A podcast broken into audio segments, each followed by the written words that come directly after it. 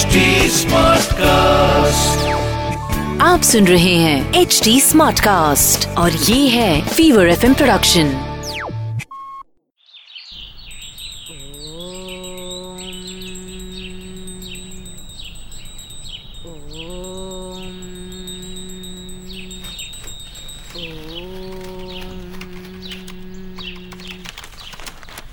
What are you doing, Dad? Some office work बेटा। Dad, can understand one thing. आप रोज different काम करते हो ना? और मैं भी हर दिन नेक्स्ट चैप्टर पढ़ता हूँ। फिर दादी रोज एक ही चीज़ रिपीट क्यों करती है? ओम।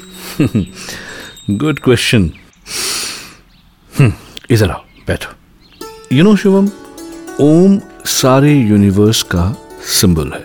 इसका अर्थ है इन्फिनिटी या एक्सटेंशन आइंस्टाइन ने भी कहा था कि ये यूनिवर्स अनंत है और हर पल फैल रहा है। ओम बोलने में ओ पर ज़ोर दिया जाता है, पर इस वर्ड का अंत नहीं है, क्योंकि यूनिवर्स भी अनंत है। इसीलिए इसको ब्रह्मांड की अनाहत ध्वनि कहा जाता है।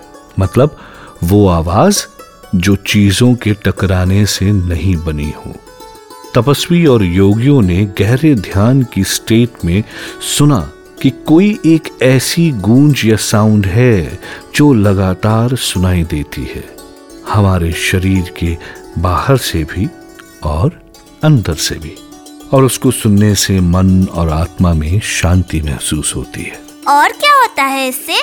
ओम का उच्चारण करने में दांत जीभ नाक और होंठ सबका यूज़ होता है।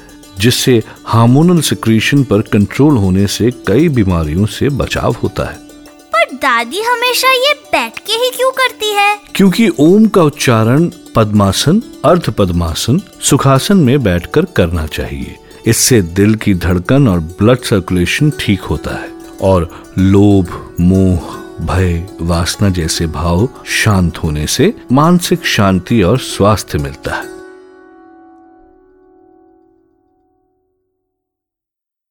आप सुन रहे हैं एच डी स्मार्ट कास्ट और ये था fever FM production H smart Smartcast.